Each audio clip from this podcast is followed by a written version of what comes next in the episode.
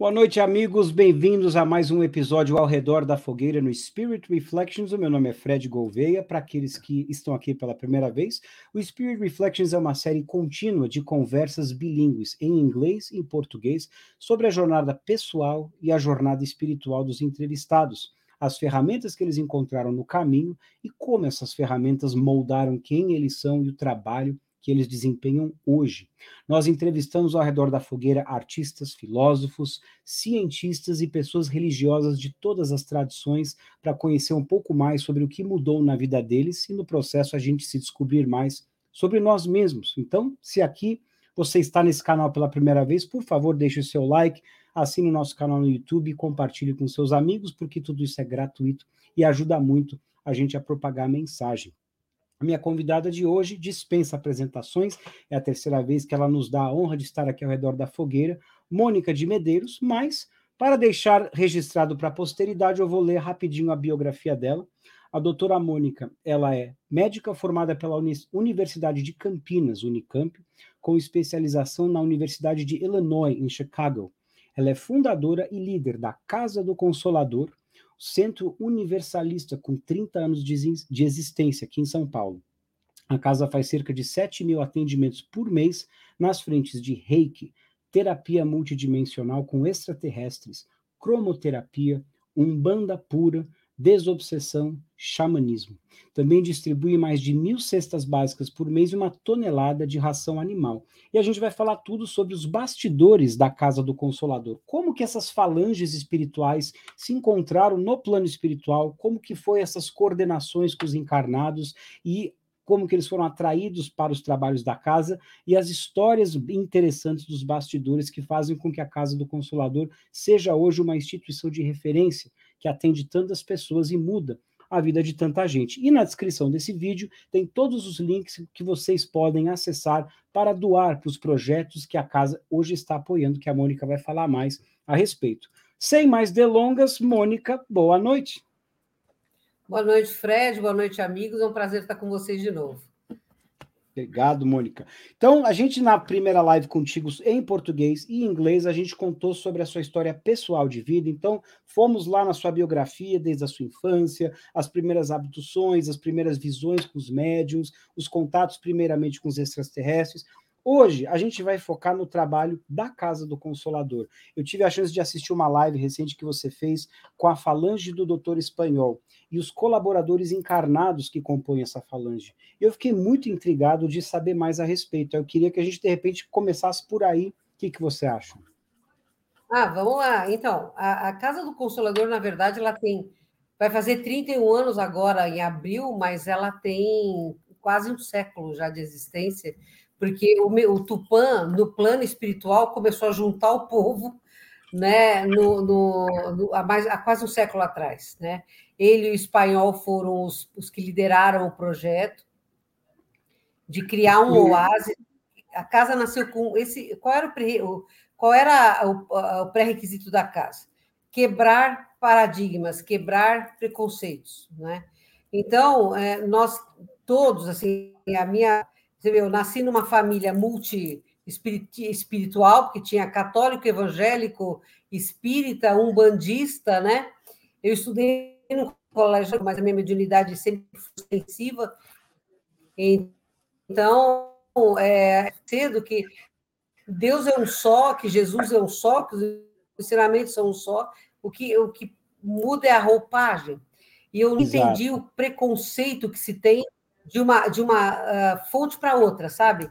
É, principalmente a Umbanda, que é muito preconceituada, porque as pessoas Sim. não entendem, não, genuinamente brasileira, que surgiu em 1908 em Niterói, através do médium Zélio de Moraes, que era um garoto de classe média alta, estava parando para fazer para entrar na escola para ser é, é, oficial da escola naval, e de repente começou a ter um estranho eu ora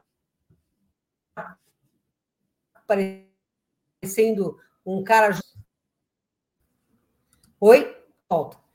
É, e aí, a... subir para você, Fred? Tá, tá sumindo para mim um pouco, mas a gente está te ouvindo. Eu te ouço. Fred, eu sumi. Um pouco. Ai. Acho que você voltou agora. Tá, tá, tá ruim aí, pessoal?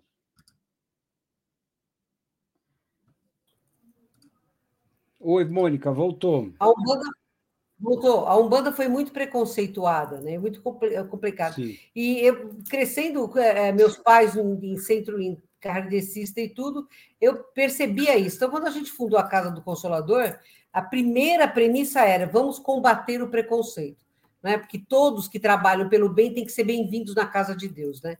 Então, Exato. eu nunca deixei de ir na igreja evangélica da Tia Marina, e a Tia Marina, que era pastora, adorava o veludo, que é o Exu que trabalha através de mim. Eles eram grandes amigos, né? Ah, então, é, quando existe, é, a mente é, não é contraída, ah, tudo é possível, né?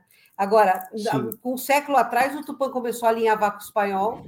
É, nós, muitos de nós são provenientes de uma família austríaca chamada von Baller, que fizemos muita bobagem na primeira, na primeira Guerra Mundial, não é? Com venda de armas, tudo. Então, muitos trabalhadores da casa são provenientes dessa família e fomos unidos justamente não só para é, nos redimirmos perante nossas próprias consciências, sendo úteis ao nosso próximo, mas também para mudarmos até antipatias que tínhamos contraído em vidas anteriores, né? Então, hoje, a casa cresceu demais na pandemia, sabe, Fred? A pandemia fez a casa crescer. A gente podia ter desaparecido, como tantos desapareceram, mas a gente, por causa das lives que o Caboclo Tupã pediu para a gente começar a fazer, três vezes por semana.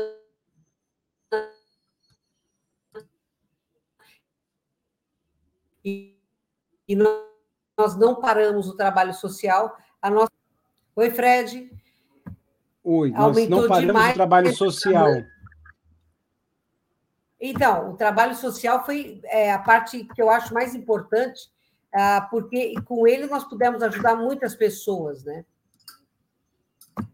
E o Tupã, então, então a... seria o mentor, ou o mentor, assim, digamos, mais originário, o mais antigo da casa, junto com é, o espanhol? Ele, é, ele é, o responsável perante o plano espiritual pela Casa do Consolador. Ele é o responsável, tá? tá? Então, o, ele é o mentor então, ele é de origem casa. nativo brasileiro ou indígena brasileira, pelo nome, não? É, o Tupã é um habitante de Saturno, ele é um, um, ser de sexta expansão de consciência, sexta dimensão, né? E ele, ele, é um, ele foi no Brasil, ele foi um índio uh, tupi do Alto Xingu, né? Ele foi um tupi-guarani do Alto Xingu, pelo que ele fala, né? E, mas ele é o espírito mais, mais evoluído que nós temos na casa e é aquele que, que responde no plano espiritual pela casa. Tá? Então, ele é o mentor da casa. Ele é o meu mentor, mas ele também responde pela casa inteira, sabe? Perfeito. Então, ele com o espanhol. E qual é tem alguma conexão com o espanhol e a família de espíritos austríacos? Ele estava envolvido também com esse grupo ou ele veio de fora? Ixi, está cortando, gente. Vocês estão ouvindo? Mônica. Mônica voltou, estamos aí. Temos essa conexão. É. Eu, eu não então, entendi nada, desculpa, minha amiga. Você está tá pipocando para mim. Eu estou pipocando também para você. Eu estou tá te vendo normal, você está pipocando. Então, Miro, tem, foi, tem, tem coisa na linha. É, pois é. Tem Agora, o espanhol é o principal mentor O espanhol é o mentor principal, o principal mentor, sim. Durante muitos anos, ele carregou a Casa do Consolador nas costas, né? O trabalho dele era o que tinha maior número de pessoas frequentando, é, que, que as pessoas buscavam mais, que é trabalho de cura, né? E as pessoas buscam. Quando a Sheliana entrou, ela passou a dividir com o do espanhol essa, esse protagonismo, e a Umbanda ela, ela coadjuva, aí entra, entrou o reiki, entrou o xamanismo, não é? E todas as. O que hoje o que a gente aprende com eles, Fred, é que não tem uma egrégora mais importante ou menos importante. O importante Exato. é o trabalho, é focam e ponto. Exato. E o, o espanhol, ele é um médico, se eu, que eu, se eu entendo, né? Bem, isso. Ele foi um médico, ele é um, um ele nasceu em, na Andaluzia, em, em Granada, e a, o pai dele uh, foi para Barcelona, porque o pai dele era do País Vasco, né?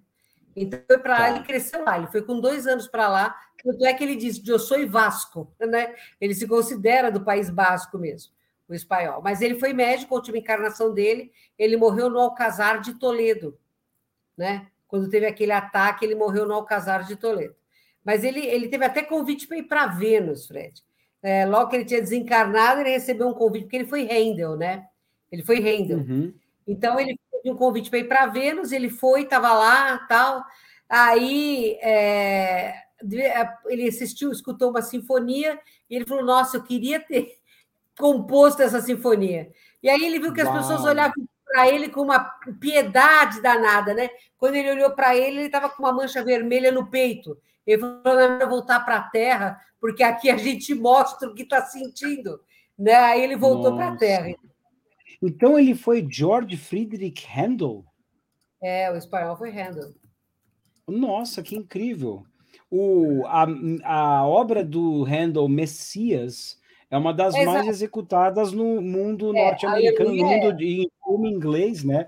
E, é, que o aleluia... a, e, e, o Aleluia, a história é muito linda, porque o Handel, durante a composição do Messias, ele ficou enquartado muitos dias sem comer nada, e Isso. ele deixou instruções expressas para o serviçal dele para não interrompê-lo. E o serviçal chegava, deixava uma bandeja de comida e ia embora. Chegava no fim do dia, ele ia recolher a bandeja para dar uma outra, a bandeja não tinha sido tocada.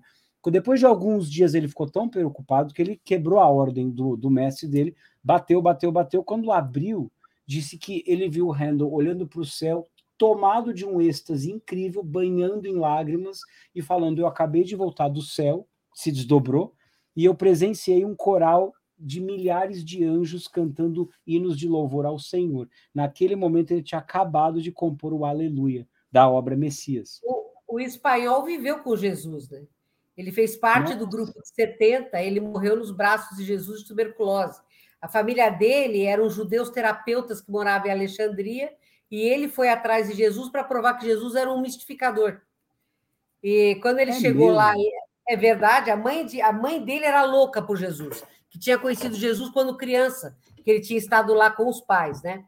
E a mãe dele falava: você vai se vai, procura Jesus que ele vai te curar. Procura. E ele falava: mas eu sou médico, ele era físico, era terapeuta, mas ele foi para provar que Jesus era uma farsa.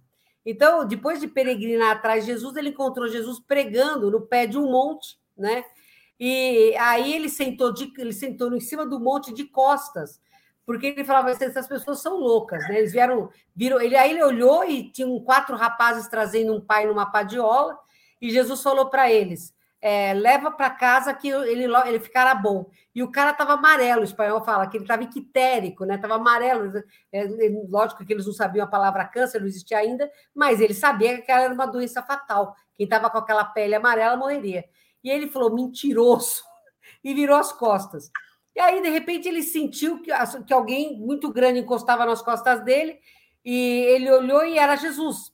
E Jesus falou para ele: Salve Atom, que o nome dele era Atom, né? Salve Atom, né? O que, que você veio fazer aqui? Ele falou: Vim procurar a verdade. Ele falou: Então me segue, terapeuta. E ele, teoricamente, não conhecia o, o espanhol.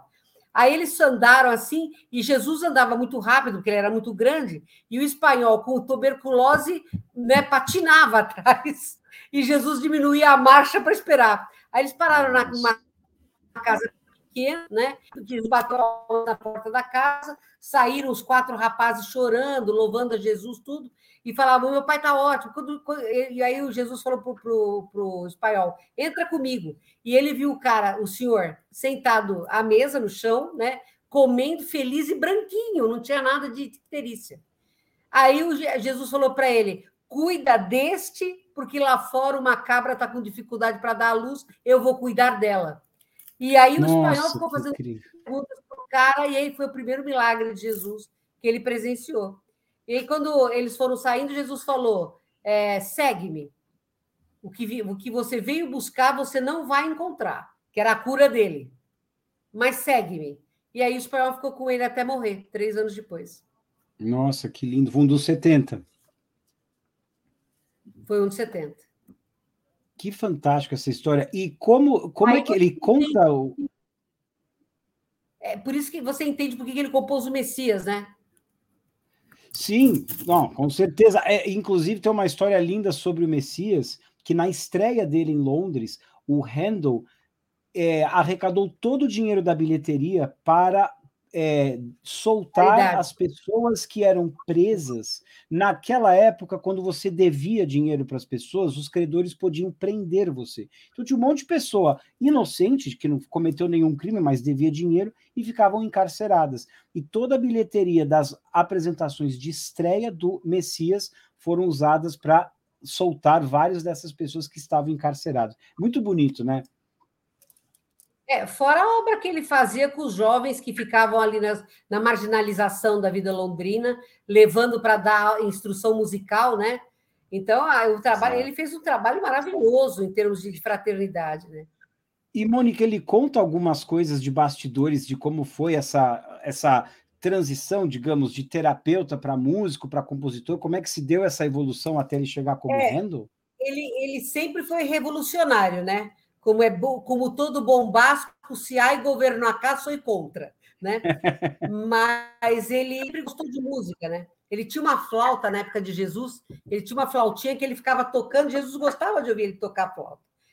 E Legal. aí ele, ele quis desenvolver-se no campo musical, né?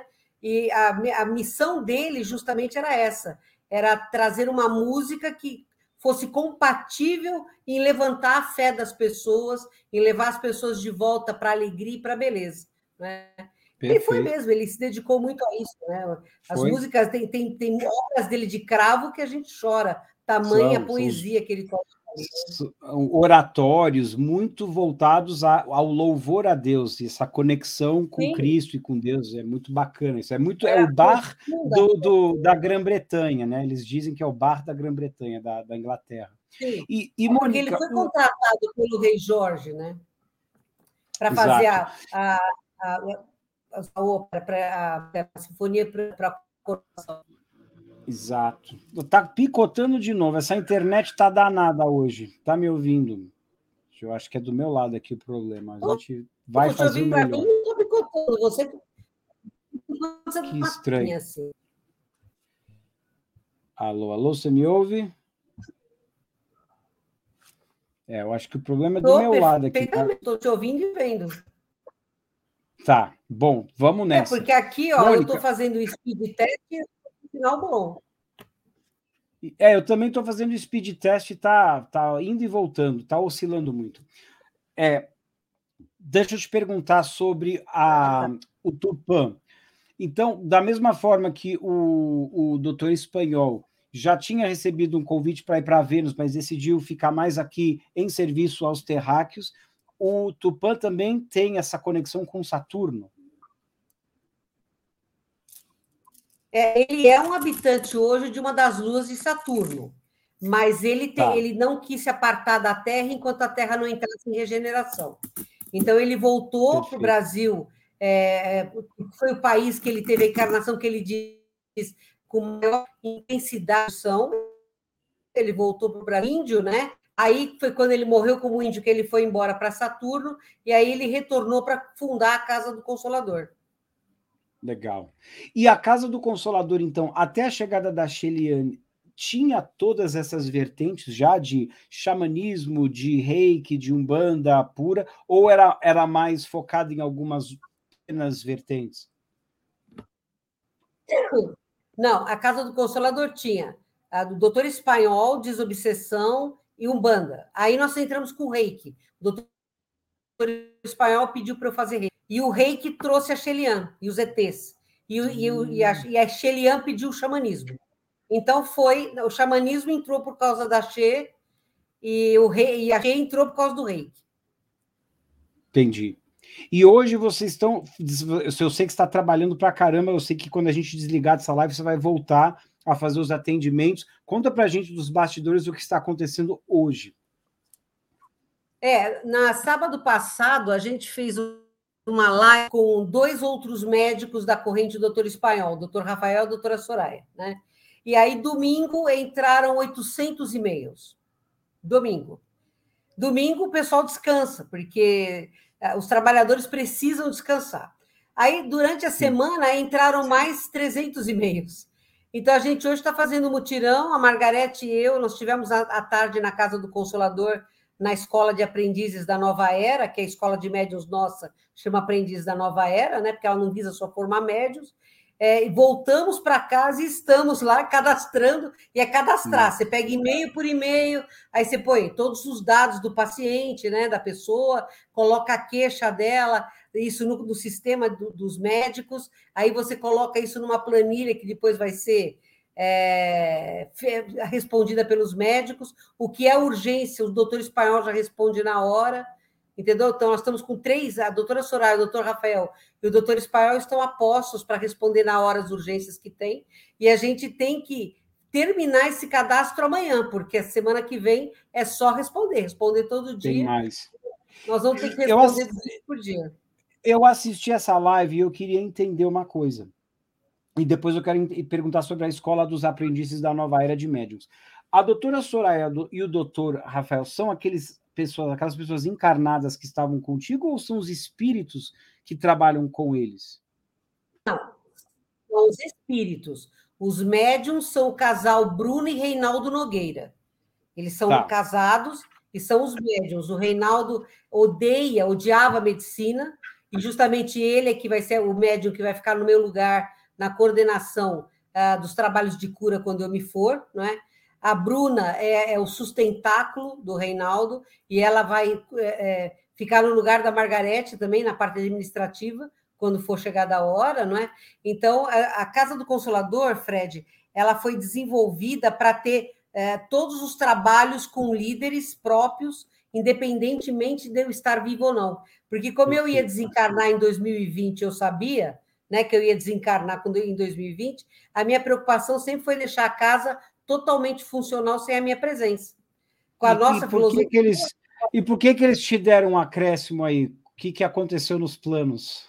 Porque eu acho que eu sou ruim demais para ir para o céu e eu não vou para o inferno nem que eu morra. nem morta. Aqui você vai ficar. Então, é, mas o, o, acordo que eu tenho com eles é que enquanto eu for útil, eu fico. Na hora que acabar a minha utilidade, eu vou embora. Perfeito. E a escola de aprendizes da nova era, você está na prorrogação, então. Vamos aproveitar que você está aqui com a gente, então.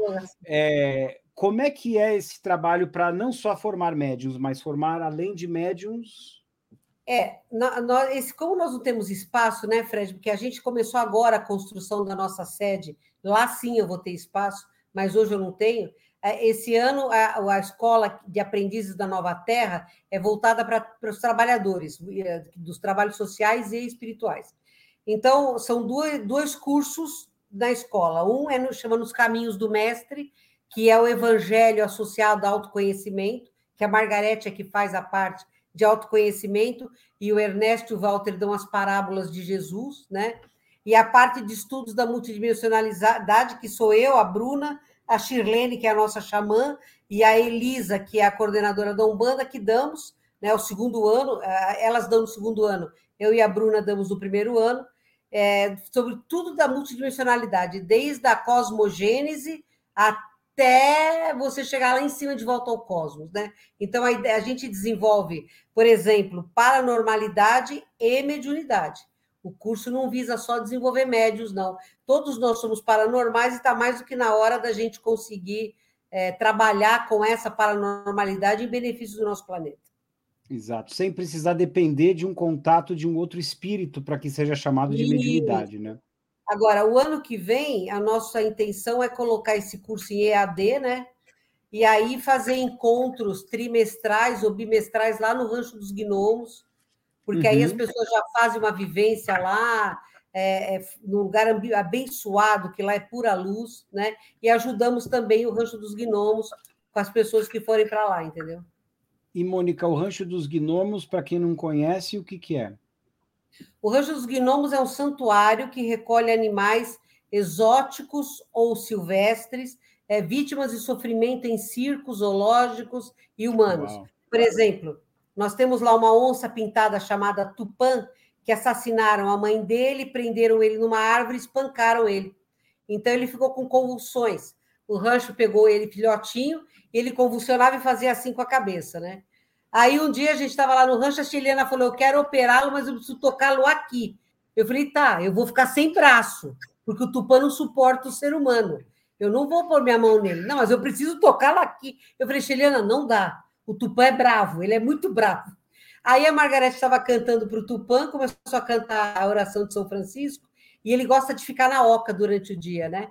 E enquanto ela cantava, ele fixou lá e apareceu do ar um beija-flor, ficou aqui na frente dele. A gente falou, nossa, ele vai comer o beija-flor. O Tupã não via o beija-flor, eu acho, porque ele ficou fixo na Margarete. O beija-flor pousou exatamente nossa. aqui. E aí, a Eliana operou e ele nunca mais convulsionou e nunca mais teve tremor de cabeça. Que então, assim, nós linda, temos. É, é, o, o Rancho dos Gnomos é a idealização de um casal, a Silvia e o Marcos Pompeu, que são dois espíritos de pura luz. São éticos, amorosos, corretos trabalhadores, lutam com uma diversidade danada, porque eles hoje têm cinco ursos lá, cada urso é sete mil reais por mês, a alimentação, né? mais dois bois, uma porquinha, cabras, cachorros, gatos, é, araras, corcinhas, macaquinhos, né? Leão, que o é um santuário, né? É santuário. Lá não é para visitação, porque não é zoológico, né? Agora, Entendi. quem quiser ajudar o Rancho dos Gnomos, tem mil formas, é só entrar no site deles, Santuário Rancho dos Gnomos, que vocês podem ver quanto jeito tem de ajudá-los. E tendo coisas lindas que eles fazem lá para isso. Agora, as vivências do, do aprendiz da Nova Terra pra, vão ser feitas lá no rancho, porque aí as pessoas podem ajudar o, o rancho também. E aquela pergunta básica, mas eu quero fazer essas perguntas básicas mesmo para as pessoas que não têm muita noção. Como, como se tornar um trabalhador voluntário da Casa do Consolador? Olha, é, a gente tem um pré-requisito que o trabalhador ele entra como voluntário, ele passa um período de seis meses como voluntário para ver se aquilo é realmente o que ele quer e se ele realmente tem o perfil que nós queremos, né? Perfeito. Então, são seis meses de voluntariado, é, que, que, ele tem a liberdade de, de, estagiar em todos os dias, em todos os trabalhos, né? E depois, se ele quiser, ele se torna um trabalhador. O trabalhador é obrigado a fazer a escola do aprendiz da Nova Terra, o voluntário é convidado a fazer, mas uhum. a, a, é tão gostoso você estar lá para fazer parte dos trabalhos sociais, dos trabalhos espirituais, né? Aquilo é uma grande família, bem alegre, bem maluquinha, sabe?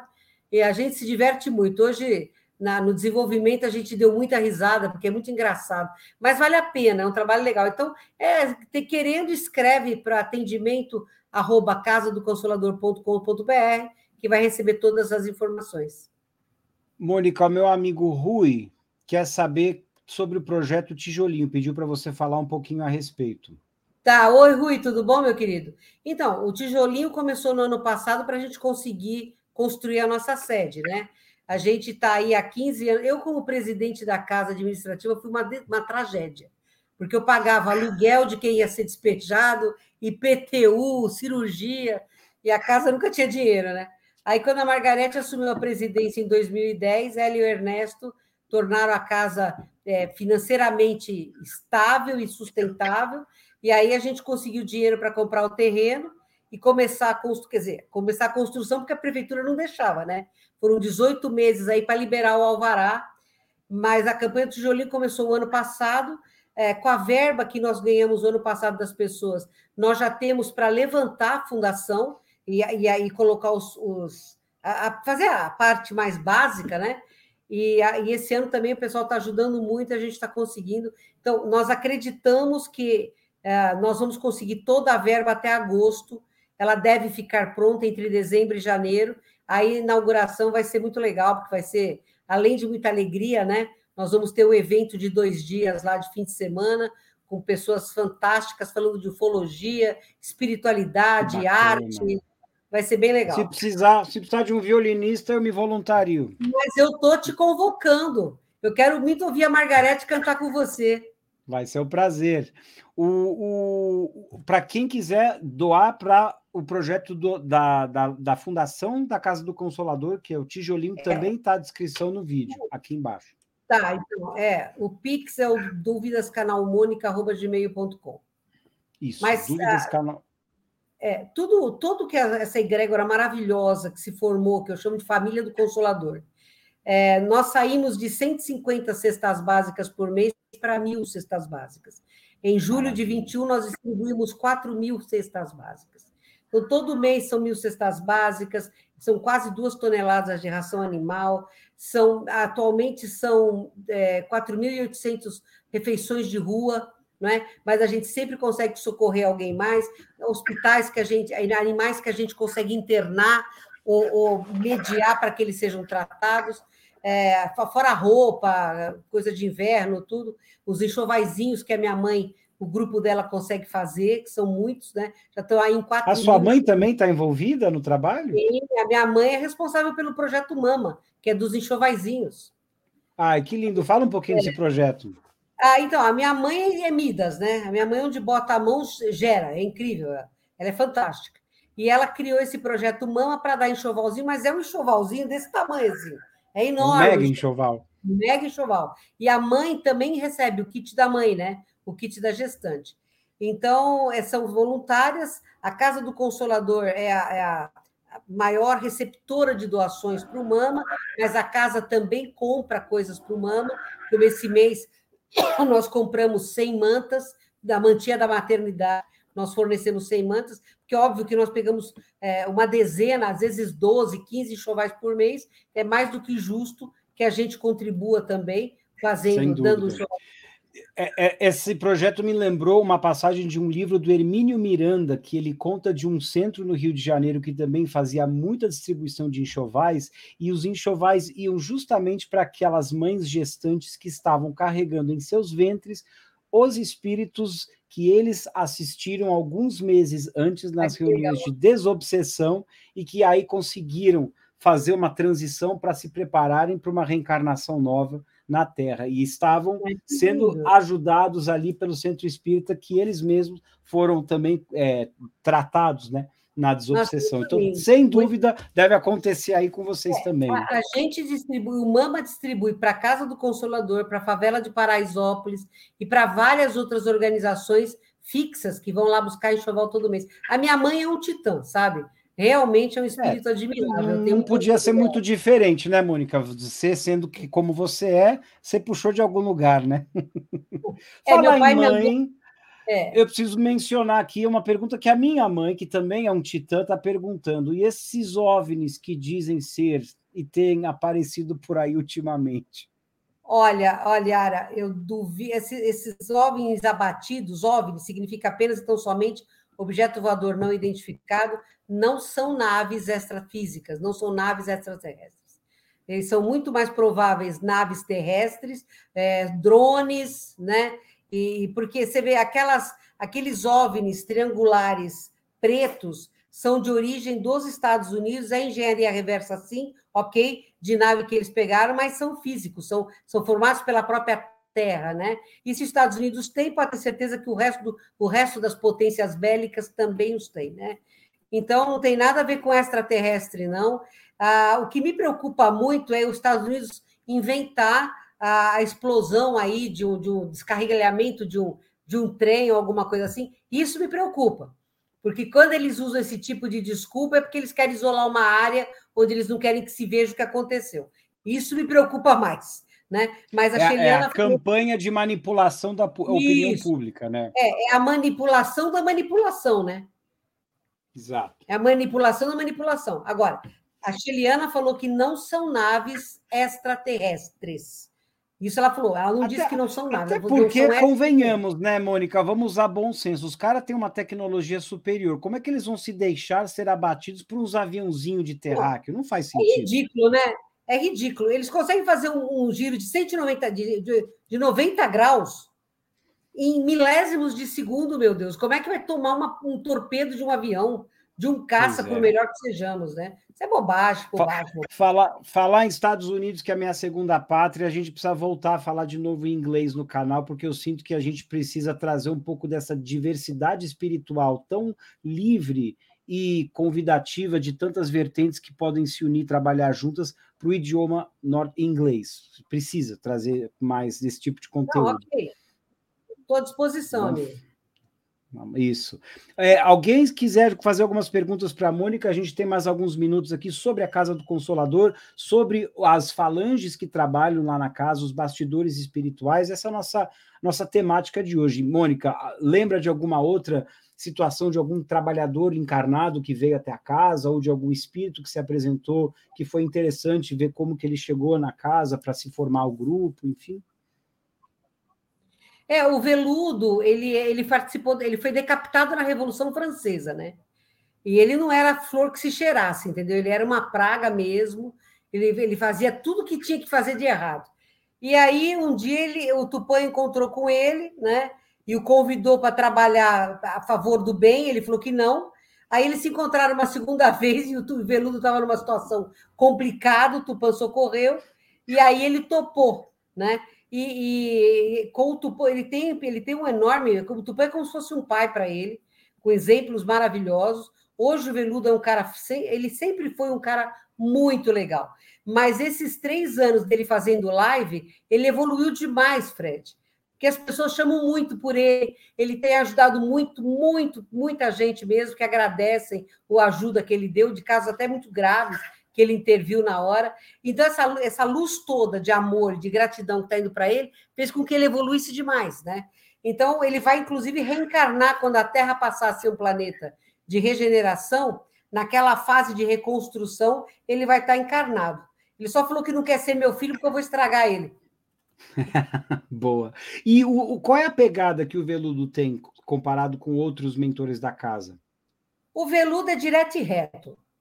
Ele não, é, assim, ele fala muito claro, uma linguagem muito popular, né? Ele é muito querido porque ele é muito franco, muito honesto. Ele tem uma autoestima elevadíssima, tá sempre de bom humor, entendeu? Ele é muito engraçado, você chora de rir com ele. A última live dele com a Margarete, a gente a Margarete riu pra caramba e as pessoas riram pra caramba dos dois juntos, né? Que ele fica falando para a Margarete assim: afilandou, Margarete, afilandou. Ele pede ela em casamento, ele é um brincalhão. Show. Gente, quem tem perguntas, a gente vai estar tá fazendo aqui os finalmente. Eu gostaria da gente fazer um momento de prece, de oração. Mônica, a gente está passando por essa transição que a gente sabe, e toda a oração, todas as boas energias sendo vibradas aqui ao vivo vão ser é, benef, benef, beneficial, benefício. Deu branco. Beneficiar. Ben, ben, é, vão beneficiar. É, alguma outra curiosidade sobre a casa ou algum projeto que você pode falar que vocês estão trabalhando aí no momento para o futuro, além da abertura da sede nova que vai acontecer em breve? Ah, nós temos um projeto uh, assistencial na, na, comunidade do Vietnã, né? Em que lá nós temos um grupo de gestantes que tem atendimento multidisciplinar. Eu, nós vamos começar agora um atendimento médico de doenças crônicas e crianças. Temos aula de música para as crianças, de yoga. Então, a nossa, esse é um projeto grande é, que mexe com a comunidade, inclusive com os animais da comunidade, que a gente também ajuda na castração, num cuidado veterinário, entendeu? Bacana. E uma curiosidade que eu acho legal contar: a, a, Casa do Consolador teve uma época que ela dependeu financeiramente de mim e do Ernesto, que hoje é o diretor financeiro, né? É, já era na época. E é, nós pagávamos aluguel, luz, tudo, né? Chegou uma hora que nem eu nem ele tínhamos um centavo no banco e faltava 75 quilos de arroz para distribuir no dia seguinte a cesta básica. Isso a gente viu no início de um trabalho de desobsessão, o Frei Benedito, que é o, o responsável pela desobsessão, é, pediu para a gente não comentar com ninguém, fazermos o trabalho normal. E naquela época, quando a gente acabava a desobsessão, a gente tinha uma, uma discussão de uma parábola de Jesus. Está lá discutindo a parábola de Jesus, que é a parábola do semeador, tocam a campainha, né? Eu fui abrir assim a porta, falei, o que. Pois não, é, aqui é a Mônica, eu falei, sim, seu. Mandaram entregar isso aqui aqui. Eu falei, isso aqui o que é? 75 quilos de arroz. Ninguém sabia, Fred. Ninguém sabia. Só eu e o Ernesto sabíamos, entendeu? E a, e a perua, a, a perua não tinha placa, não tinha placa. Então a gente não pôde nem saber quem nunca soubemos. Materializou, quem... né?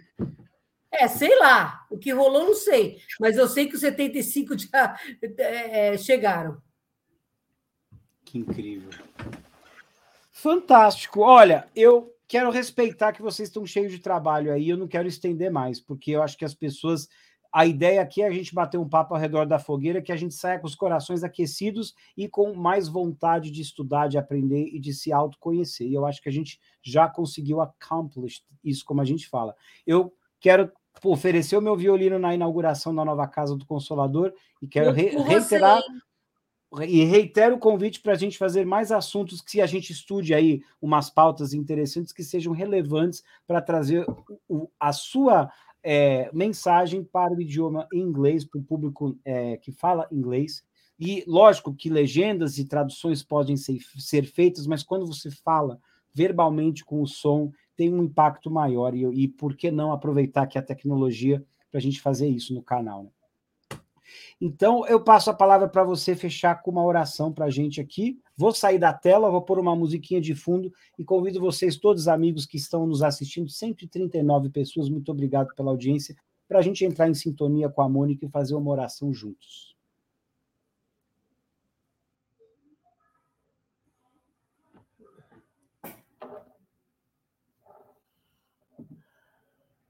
Espera a musiquinha?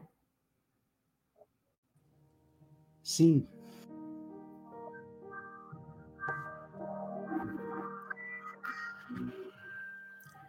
Pai Celestial, amado Mestre Jesus, vocês sabem muito mais do que nós as necessidades que temos, as angústias que passamos e por que passamos. Ajuda-nos, por favor a termos a maturidade de compreendermos que somos nós os artífices das nossas alegrias e das nossas lágrimas. Que somos nós os únicos responsáveis pelas nossas vidas, mas igualmente responsáveis em coletivo para a sobrevivência deste planeta, com o respeito devido aos demais seres que nele habitam. Inspira-nos, Senhor, a humildade necessária para que possamos realizar em nós, através do autoconhecimento, as melhorias que se fazem tão fundamentais, para deixarmos de lado estas vestes de cinismo, de ironia, de mesquinhez que tão fortemente caracterizam as mentes estreitas e os corações endurecidos, para que possamos ser de fato terra fértil onde a semente da boa nova plantada cresça, floresça e frutifique, a fim de alimentar aos irmãos do caminho. Ampara, Senhor, a nossa consciência fria, para que ela se aqueça ao olhar para um animal em sofrimento, para que ela compreenda a alma jovem que no animal existe e que merece respeito e amparo, mas igualmente para que olhe para o vegetal e para o mineral com gratidão, com seriedade e responsabilidade. Porque este planeta lindo, incomparavelmente lindo, é a única nave que nós temos. E a seguir nesta sanha tão canibalística, tão assassina, nós estamos pondo em risco não apenas a sobrevivência da espécie humana, mas do próprio planeta. Amparai, Pai, a todos os espíritos que neste instante, encarnados e desencarnados, precisam muito do bálsamo, do acolhimento, do aconchego, da esperança e de uma mão amiga. Dai-nos, Senhor, a força de estarmos presentes quando a oportunidade de servir em Teu nome se apresentar. Ajuda-nos a superar o eu em benefício do nós. E ajuda-nos a esquecer do eu quando for em detrimento da evolução de todos nós. Que a sua misericórdia infinita possa ser percebida por cada um de nós. Que saibamos que jamais estaremos alijados deste amor sublime com que nos contempla desde que nos criastes. Que possamos, Pai, ser reflexos justos e luminosos da tua imensa sabedoria, misericórdia e amor. Que assim seja.